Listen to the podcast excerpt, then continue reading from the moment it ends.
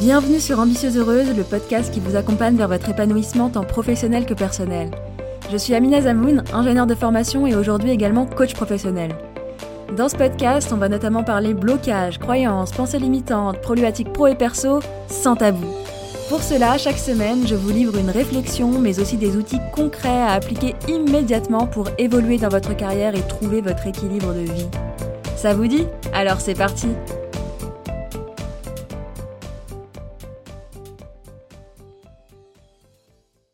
Bonjour à toutes, j'espère que vous allez bien. Je suis vraiment ravie de vous retrouver pour ce dernier épisode de l'année, déjà. Une fin d'année d'ailleurs, avec moins d'épisodes de podcast, vous l'avez vu. Et du coup, juste pour que vous compreniez un petit peu pourquoi est-ce qu'il y en a eu moins, eh bien, la première raison, c'est que les épisodes de podcast me prennent beaucoup de temps à préparer. Et ces derniers mois, mes priorités étaient différentes et j'ai dû faire des choix. Et du coup, j'ai tout simplement priorisé mes priorités. Et la deuxième raison, c'est que j'avais besoin de temps pour réfléchir à où j'en étais au niveau du podcast et ce que je voulais pour l'avenir du podcast. Parce que je suis très contente et très fière des épisodes déjà publiés, mais mon but, c'est que ça vous apporte encore plus, et c'est également d'avoir plus de variété dans les types d'épisodes. J'ai pris le temps qu'il me fallait, et là, je sais comment est-ce que j'ai envie d'orienter les épisodes de l'année prochaine. Et je suis vraiment, mais tellement pleine d'entrain pour cette nouvelle saison d'épisodes. J'ai vraiment trop trop hâte. Et je suis contente de ça aussi. Parce qu'on oublie souvent qu'en fait, en tant qu'être humain, on a besoin d'évoluer constamment. Et donc, on a besoin de nouveautés. Et je pense que c'est un peu ce qui me manquait aussi par rapport au podcast en cette fin d'année. Et c'est probablement une des raisons pour lesquelles le podcast ne faisait plus partie de mes priorités. Mais je vous rassure, j'ai trouvé la variété et la nouveauté dont j'ai besoin pour évoluer avec ce podcast et le faire évoluer également. Allez, c'est parti pour le sujet du jour où on va parler de bilan annuel et de faire le point, sachant que bien sûr, on peut faire le point à n'importe quel moment de l'année. Et j'ai eu envie de vous faire cet épisode aujourd'hui parce que j'ai pris moi-même un temps pour faire le point avec moi-même, pour faire ce bilan. C'est quelque chose que je fais une et deux fois par an et c'est toujours mind-blowing pour moi de voir à quel point quelques questions permettent tout à coup d'y voir beaucoup plus clair, de gagner en sérénité, de nous remplir de joie et de savoir ce qu'on veut pour la suite et finalement d'y aller. Du coup, ce que je vous propose de faire aujourd'hui, déjà, c'est de vous partager des questions puissantes pour faire votre bilan. Et pour cela, vous avez à votre disposition un workbook directement téléchargeable sur mon site, donc ambitieuseheureuse.com, et vous avez bien sûr le lien dans les notes de cet épisode. Ensuite, la deuxième chose que je vous propose, c'est de vous partager un petit peu le bilan de mon année, sachant que bien sûr, je ne vais pas rentrer dans les détails de mon bilan et de ma vie privée, mais vous parler un petit peu de ce qui est ressorti, des prises de conscience que j'ai eues et que je n'aurais jamais eues sans faire ce point avec moi-même. Le but, c'est de vous partager les pépites qui en sont ressorties, tout simplement pour que vous en profitiez aussi de ces pépites. Et pour info, j'ai fait ce point et sur ma vie pro et sur ma vie perso, parce que les deux sont extrêmement importantes et influent l'une sur l'autre. Je ne vous apprends rien. C'est un peu ce que je prône ici, hein, d'aller vers son ambition pro tout en trouvant son équilibre de vie, parce que l'un ne va pas sans l'autre. Et je trouve ça important de faire ces points pour faire un petit peu pause, voir où on en est, avant de voir où est-ce qu'on veut aller. Parce que pour pouvoir mettre le GPS, eh il faut d'abord savoir d'où on part. Faire le point, ça sert aussi à prendre conscience de tout ce qui s'est passé, et notamment de ses victoires. Parce que, je ne sais pas pour vous, mais à titre personnel, les victoires, elles sont vite prises pour acquises, et généralement, on ne prend pas le temps de les célébrer. Et pour tout vous dire, en faisant le point sur ma vie pro, la première chose que j'ai remarqué, c'est la partie de moi qui n'était pas hyper bienveillante envers moi-même. Qui regardait un petit peu tout ce que je n'avais pas réussi, qui pointait du doigt tous les objectifs non atteints et qui ne remarquait pas du tout toute la progression qu'il y a eu et toutes les réussites, justement. Parce que je n'ai pas atteint tous mes objectifs, mais ce qu'on oublie souvent, moi la première, hein, c'est que ces objectifs sont la direction parce qu'on n'a pas le contrôle sur tout. Et finalement, certains sont des objectifs que j'ai encore envie d'atteindre, voire de dépasser l'an prochain. Par contre, ce qui est sûr, c'est que j'ai traversé des étapes incontournables pour réussir à atteindre ces objectifs. Des étapes que je n'avais pas forcément anticipées et que je ne pouvais de toute façon pas anticiper, mais qui m'ont permis de progresser et d'être plus proche de mon objectif aujourd'hui. Et pour le petit partage, j'ai envie de vous partager les toutes premières phrases de mon flot de pensée qui sont extrêmement révélatrices de cette partie de nous qui n'est pas du tout bienveillante. Pour info, le flot de pensée, hein, c'est le fait d'écrire tout ce qui nous vient à l'esprit, sans censure, sans vouloir vraiment bien écrire, mais vraiment de lâcher un petit peu toutes les pensées qui sont dans notre tête. Hein. J'ai fait un épisode de podcast dessus, qui est l'épisode 4, que je vous invite à écouter si ce n'est pas déjà fait. Et donc, dans ce flot de pensée, je le précise, le but c'est pas de bien écrire, hein, parce que euh, c'est vraiment juste de se décharger et de voir ce qu'il y a dans notre tête. Et vous allez voir que le bout de flot de pensée que je vais vous lire, c'est pas de la grande littérature, hein, c'est juste tout un tas de pensées, mais c'est hyper important de les laisser couler telles quelles. Donc, je vous partage ce début de flot de pensée. Donc, deux points et j'ouvre les guillemets. Je me sens bien, mais pas assez. Je sens que je peux faire plus. Je ne suis pas satisfaite de ce que j'ai fait jusque-là. Je pense que je peux faire plus, être plus, rapporter plus, apporter plus j'ai l'impression d'être souvent découragée. Et je ferme les guillemets. Eh bien, tu m'étonnes Avec des pensées comme ça, c'est sûr que l'émotion associée, c'est plutôt du découragement. Je ne sais pas ce que vous en pensez, mais moi, je les trouve hyper violentes, ces pensées. Et franchement, hein, avant de les noter, je me rendais pas du tout compte que j'avais ces pensées, alors que ces pensées-là, elles sont là, dans mon cerveau, dans ma tête, hein, et elles ont un impact sur ma vie. D'où l'importance du flot de pensée pour prendre conscience de ses pensées, répondre à son besoin, hein, aux besoins associés à ses pensées, et trouver des solutions. Je ne vais pas vous partager ici la suite de mon flot de pensée en détail, hein, mais de là, ce qui a été hyper intéressant, quand je me suis rendu compte du coup de ces pensées assez négatives, hein, j'ai pu justement, en en prenant conscience, eh bien mettre de la conscience sur tout ce que j'avais réussi, sur tous les objectifs que j'ai atteints, mettre de la conscience sur toutes les étapes intermédiaires que j'ai franchies et que je n'aurais jamais imaginé franchir il y a quelques années, toutes les opportunités que j'ai saisies, comme par exemple coacher les étudiants de mon ancienne école d'ingénieur ou donner une conférence en présentiel devant plus de 300 personnes. Et oh mon Dieu, quelle joie de prendre conscience de tout ça. Je ne vous explique pas toute la fierté, la joie, le bonheur que j'ai ressenti en notant tout ça. Et je vous invite bien sûr à le faire et à vivre cette expérience en prenant le temps, vous aussi, de noter tout ça dans le workbook que je vous offre. J'insiste dessus parce que ça n'est jamais du tout tout rien. C'est pas possible. C'est pas ça la vie. Il y a toujours des choses qui fonctionnent bien, voire très bien, et d'autres qui ne fonctionnent pas du tout. Et en fait, on ne peut pas savoir ce qui fonctionne avant de tester. On ne peut pas évoluer avant d'échouer. Et justement, ça m'a fait prendre conscience d'à quel point je suis hyper heureuse d'avoir testé énormément de choses cette année avec mes clientes. J'ai fait énormément d'essais-erreurs, toujours en leur faveur bien sûr, hein, parce que on ne crée rien de parfait d'un coup. Pour avoir un super produit, pour avoir un super accompagnement, pour avoir un super projet, il faut bien commencer quelque part et l'améliorer constamment. Et en fait, il y a eu plusieurs moments où j'avais peur de ça. J'avais peur de ne pas réussir à avoir un super projet. Et je me suis rendu compte qu'à un moment, ça m'a même stoppé. Et en fait, le moment où tu t'arrêtes parce que le perfectionnisme te garde dans un statu quo où tu n'oses plus, eh bien là, c'est une grosse, grosse, grosse sonnette d'alarme à tirer. et je l'ai vue, cette sonnette, et je l'ai sonnée. À ce moment-là, on n'ose pas par peur, et surtout, cette peur-là, c'est finalement pas la peur d'échouer, mais c'est la peur de ce qu'on va penser de nous si ça ne marche pas, de ce que ça veut dire de nous, et surtout, finalement, de ce qu'on pense que ça veut dire de nous. Et le gros problème, c'est que du coup, on dessert énormément les autres par notre immobilisme.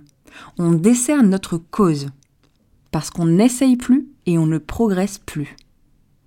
Et le moment où j'étais dans ce perfectionnisme qui immobilise, je n'étais plus au service de l'autre. J'étais seulement en retrait. Ça évite de vivre certaines émotions désagréables, mais de l'autre côté, on vit quand même des émotions désagréables parce qu'on ne progresse plus et on ne va pas dans la direction qu'on veut. Et clairement, c'est une chose de le dire, parce que vous m'avez déjà entendu le dire, C'est une chose de le savoir intellectuellement, mais c'en est une autre de le vivre. Et je me sens tellement pleine de gratitude d'avoir vécu ce moment d'immobilisme, mais de ne pas en être restée là, et d'avoir osé y aller quand même pour pouvoir tout simplement faire de l'essai-erreur et servir au mieux mes clientes. Et ça, c'est notamment grâce à la conséquence de cette prise de décision de passer outre l'immobilisme qui a fait que cette année, eh bien, c'est une année où j'ai vécu pas mal d'échecs. Avant de vous en parler de ces échecs, petit message spécial à toutes les personnes qui disent qu'il n'y a pas d'échecs parce qu'il n'y a que des apprentissages. Eh bien, j'ai envie de vous demander, c'est quoi votre problème avec l'échec? Parce que quand on dit ça, c'est qu'on voit l'échec comme quelque chose de négatif. Et là, j'ai même pas envie de vous faire la version euh, optimiste et positive plus plus, mais moi je préfère la vision réaliste. L'échec, c'est tout simplement, par définition, le fait qu'un objectif ne soit pas atteint. C'est quelque chose de très factuel. C'est ni bien ni mal. Et j'ai pas envie de me voiler la face en me disant non, non, j'ai pas échoué, j'ai juste appris. Non, j'ai échoué. Et j'ai appris. Et je n'aurais pas pu apprendre sans l'échec. À mon sens, c'est hyper, hyper important. Je vous referme la parenthèse et je vous invite à aller écouter l'épisode sur l'échec si besoin. Je reviens du coup aux échecs que j'ai vécus cette année, j'en ai plein. je vous dis ça avec le sourire aujourd'hui et même en rigolant, mais ce n'était pas si facile à vivre. J'ai fait des lancements qui n'ont pas du tout fonctionné, j'ai testé des partenariats qui n'ont pas du tout fonctionné, j'ai investi du temps dans des projets qui n'ont pas marché et qui n'ont pas eu les résultats escomptés. Et franchement, c'était difficile, je vais pas vous le cacher. Mais pourtant, c'est tellement, tellement important à vivre. Ça m'a tellement apporté de vivre ça. Déjà, pour justement faire la paix avec l'échec. Et de se rendre compte que lorsqu'on échoue, il n'y a rien de dramatique qui nous arrive dans notre vie. Il n'y a rien qui se passe finalement. Ou plutôt, il y a peut-être une chose qui se passe. J'ai appris que c'était pas du tout un problème et que franchement, ma vie avant l'échec et après l'échec était exactement la même. Mais encore une fois, c'est une chose de savoir intellectuellement que c'est pas un problème d'échouer, et c'en est une autre de le vivre et de se rendre compte que c'est vrai, que rien ne change, que la vie continue et qu'on a juste appris sur le chemin. Et finalement, suite à ces deux prises de conscience, j'ai énormément travaillé sur moi, sur ma vision de l'échec et également sur ma vision de la réussite, pour constater qu'en fait, c'est lorsque j'ai fait des choses avec le cœur et où l'objectif n'était pas la réussite immédiate, qu'on ne peut d'ailleurs pas contrôler, hein, mais que l'objectif était d'offrir d'apprendre et d'être OK avec le fait de recommencer que tout a changé. Je m'explique parce que c'est hyper important. En fait, c'est le moment où je me suis dit que j'allais faire, par exemple, une conférence et que l'objectif premier de cette conférence était d'apporter, et que le deuxième c'était d'apprendre, de m'améliorer et de refaire cette même conférence encore et encore jusqu'à ce que je sois satisfaite de la conférence et des résultats, eh bien, à partir de ce moment-là, à partir du moment où j'ai pris sincèrement cette décision, et le sincèrement est important, que finalement, je n'ai même pas eu besoin de refaire cette conférence tellement elle a porté ses fruits. Et ça, c'est tout le paradigme de c'est lorsqu'on lâche la pression de l'objectif, de la réussite à tout prix, qu'on réussit finalement. Je vais répéter cette phrase parce qu'elle est importante, même si vous l'avez déjà probablement entendue plusieurs fois. C'est lorsqu'on lâche la pression de l'objectif et de la réussite immédiate qu'on réussit finalement. Donc encore une fois, c'est probablement quelque chose que vous avez déjà entendu. Hein. Moi, la première, je l'ai entendu plusieurs fois par plusieurs personnes différentes, mais c'est toujours important de l'entendre plusieurs fois de toute façon. Mais c'est autre chose de passer le cap et de vraiment sincèrement et honnêtement lâcher prise sur le résultat. Et en toute franchise, si j'ai réussi à passer le cap cette année, c'est parce que je me suis fait accompagner. Hein. Parce que les gros changements de mindset, c'est assez difficile à faire seul. Une fois que j'ai euh, compris un petit peu tout ça au niveau pro, je suis passée sur le niveau perso. Et pour mon bilan perso, ce qui a été hyper fort, c'est que j'ai ressenti le besoin de voir plus mes proches, mes amis, ma famille, et de prendre plus de temps pour moi. Finalement, ce qu'il en est ressorti, c'est de remettre de l'équilibre dans ma vie. Et si c'est votre cas aussi, eh bien, restez connectés. J'ai prévu un atelier spécial équilibre de vie pour vous bientôt. Et en faisant le bilan global, pro et perso confondus, j'ai pris conscience qu'en fait, j'avais déjà énormément avancé. J'ai pris conscience que j'étais encore un peu dur avec moi-même également, mais que c'était ok. C'est là où j'en suis aujourd'hui. J'ai pris conscience que j'avais déjà une belle vie et que j'ai envie d'apprécier ce que j'ai déjà. Et rien que ça, je trouve ça mais super beau. Ça me met en joie déjà aujourd'hui de penser à tout ça, à tout ce qui s'est passé, à où j'en suis aujourd'hui et à tous mes projets futurs. Et pour finir, dans la dernière partie du bilan, j'ai travaillé sur mes besoins, au vu de tout ce qui est ressorti. Et c'était hyper intéressant de voir ce qui est sorti de mon flot de pensée, ce que j'ai noté. Et du coup, là encore, j'ai envie de vous lire une partie de mes pensées. Donc, deux points et j'ouvre les guillemets. J'ai besoin de continuer à croire en moi et de mettre en place un plan d'action clair. J'ai besoin de prendre du temps pour moi, de ne pas me sentir pressé, dépassé, voire overwhelmed. J'ai besoin de sentir que j'ai le temps qu'il me faut, que rien ne presse j'ai besoin de me mettre des objectifs réalistes et réalisables. Et je ferme les guillemets. Et en fait, c'est en écrivant ces pensées et en les relisant que j'ai compris que je m'en mettais trop dernièrement. Et que je n'étais pas assez focus. Au moment où je vous parle, je suis en train de réfléchir à la prochaine organisation que j'ai envie de tester pour moi avec moins d'objectifs et plus de priorités. D'ailleurs, je suis en train de lire en ce moment le livre The One Thing. Donc, euh, c'est un livre euh, qui euh, explique en quoi c'est important de prioriser une chose. Je ne l'ai pas encore fini, mais je vous le recommande déjà et je vous mettrai le lien dans les notes de cet épisode. Pour conclure avec ce partage, j'ai envie de résumer avec les 5 pépites dont j'ai pris conscience. Première pépite, je suis encore dur avec moi-même. Mon cerveau a tendance à retenir uniquement le négatif, je le sais, on est d'accord, vous le savez aussi, mais c'est important d'en reprendre conscience, de prendre le temps de noter tout ça, de s'écouter et de se rassurer en montrant aussi tout le positif. Deuxième pépite, l'objectif c'est la direction. D'où le fait qu'il est d'autant plus important de noter toutes les réussites et tous les apprentissages sur le chemin. Et du coup, de kiffer le chemin et le processus. Troisième pépite, le perfectionnisme qui immobilise est une sonnette d'alarme.